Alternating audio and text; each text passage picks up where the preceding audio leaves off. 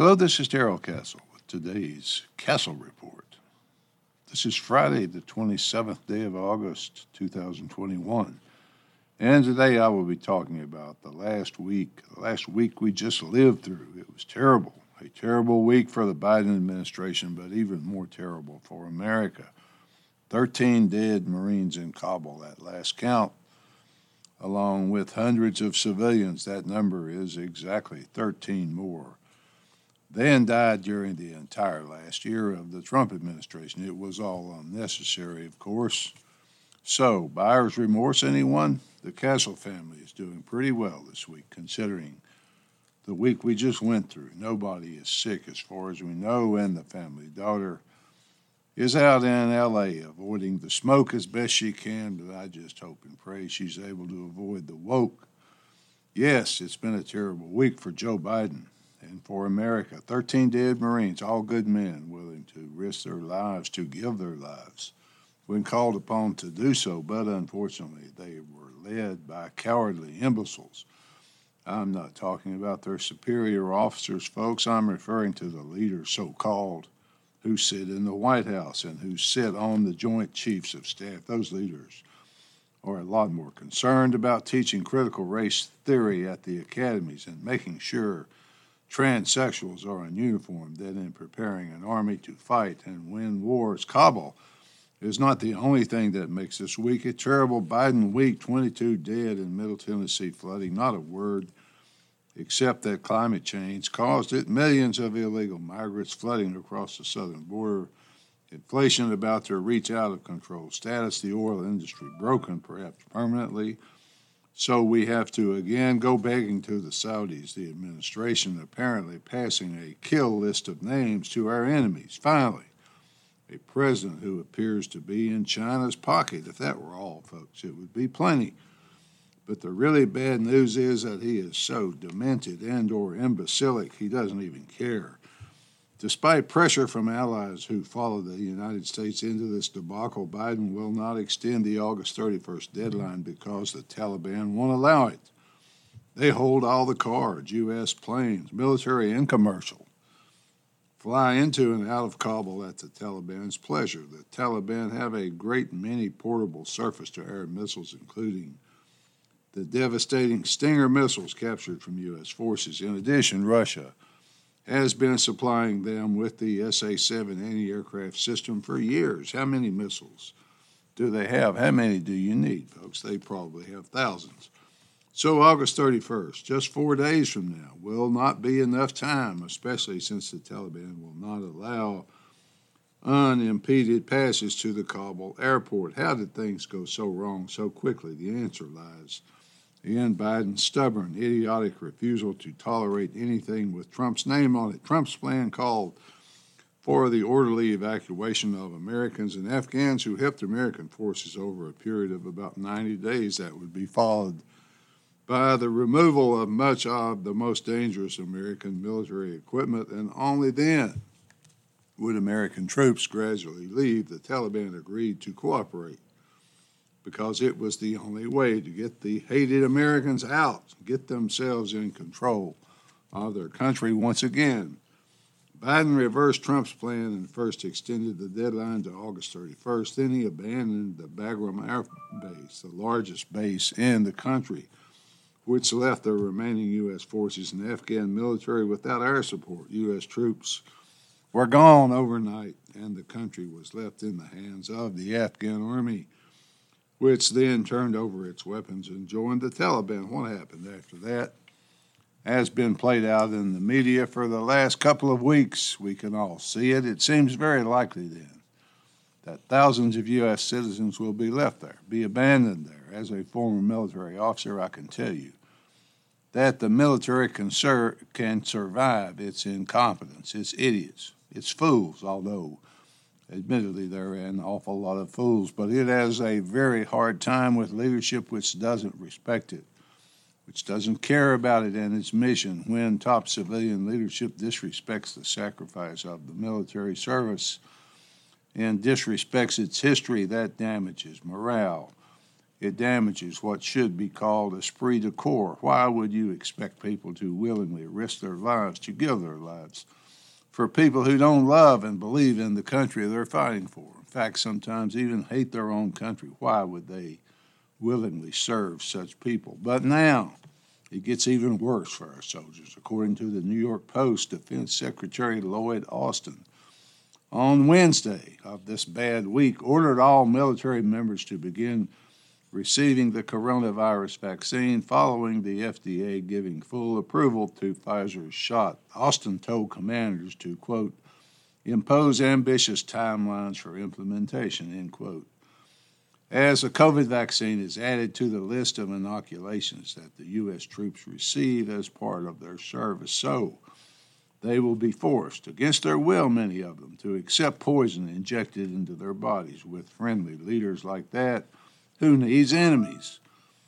There are more than 1.3 million troops on active duty and about 800,000 in the Guard and Reserve. Apparently, about a million of them have already been vaccinated. The rapid approval by the FDA of the Pfizer vaccine made possible this mandatory order. It was not legally possible to order troops to take an experimental and unapproved drug, and so the vaccine had to immediately be approved to make it possible. The action also triggered Pfizer's total legal immunity shield. It is amazing what can be achieved in only two weeks when one really puts his back into it. The order was given by Lloyd Austin, currently the Secretary of Defense. Mr. Austin, a retired general, former head of U.S. Central Command, but right now, he is a civilian bureaucrat. So, where is his authority to issue such orders? Maybe it's just a formality. Maybe I'm just being picky. But when the military wants to be a slave to protocol, it seems to find a way. During my military service, no one made a big deal out of vaccines. When I was headed overseas, I just walked down a row of four corpsmen on each side of me, and they each jabbed needles into my arms they never even told me what they were for. When I was sent into a malaria infested location, I took a vaccine for that. We all did. We had no choice in the matter. We were just expected to follow orders, and we believed the orders were for our own good to keep us as healthy as possible. In this case, however, I don't believe that is the truth. I don't believe that is why the mandatory order was given at this time. What happens if members of the military refuse to accept the vaccine? They will lose their pensions, their tuition assistance, and access to the GI Bill, along with other military benefits, according to internal emails revealed by various media sources, according to commanding officers. At the Marine barracks in Washington, D.C., the penalties would be in line with other acts of insubordination, including administrative separation and forfeiture of various retirement benefits. When I was given all those vaccines some 50 years ago, I didn't look forward to it, but I knew it was going. I was going into a dangerous area. I didn't want to risk some tropical disease like the troops suffered in World War II. I knew the vaccines were not experimental, but were tested and proven to confer immunity from the disease for which they were being given. I knew that nobody up there hated me. Nobody wanted me dead after all. We had plenty of enemy soldiers who wanted to kill us without our leaders trying to do it today. The Pfizer COVID vaccine is not given for that reason.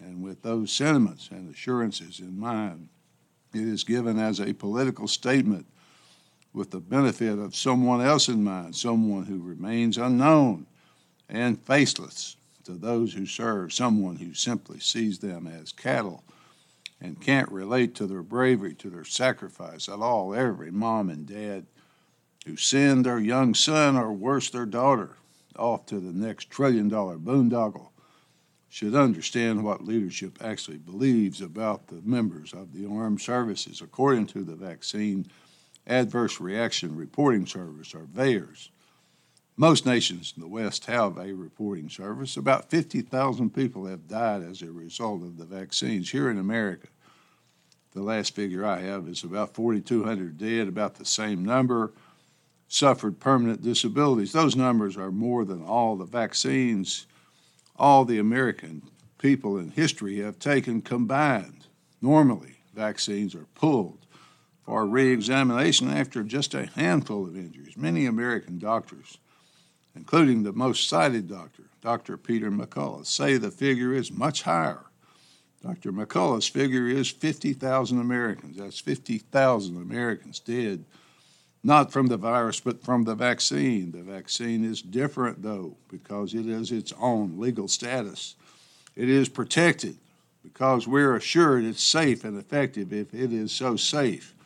Why does it hide? Why does it hide behind a wall of legal immunity? If it is so effective, why does it not confer immunity?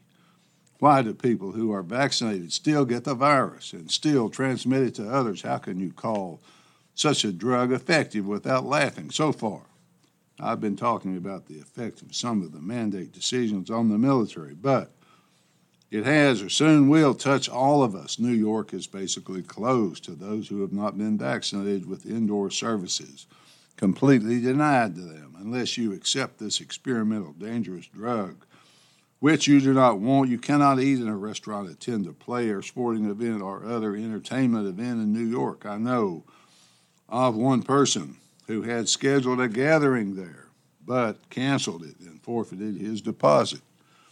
Other states and cities are going the same way. I'm sure the draconian intimidation will grow and grow until we all submit. We all surrender our bodies to the all powerful state each day.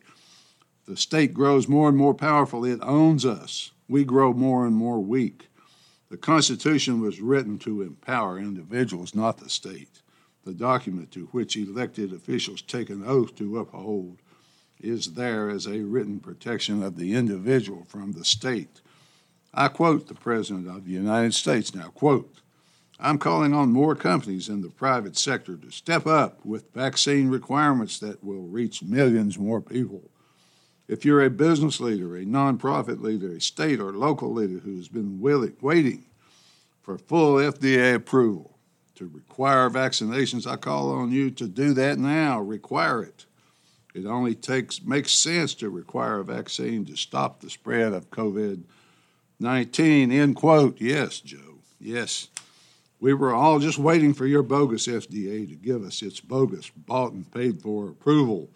So now we're just happy little sacrificial lambs. We are happy to have you suck every ounce of joy out of the human race. Don't rest until there's no one left anywhere happy, Joe. Finally, folks, Please, O wise and all powerful one, if I just do what I'm told one more time, can I have my liberty back, my birthright back? Shots, boosters, masks, double masks, just make it all stop. And I will be a good little sheep. I will always believe you, always follow your directions. At least that's the way I see it, folks. Till next time, this is Darrell Castle. Thanks for listening.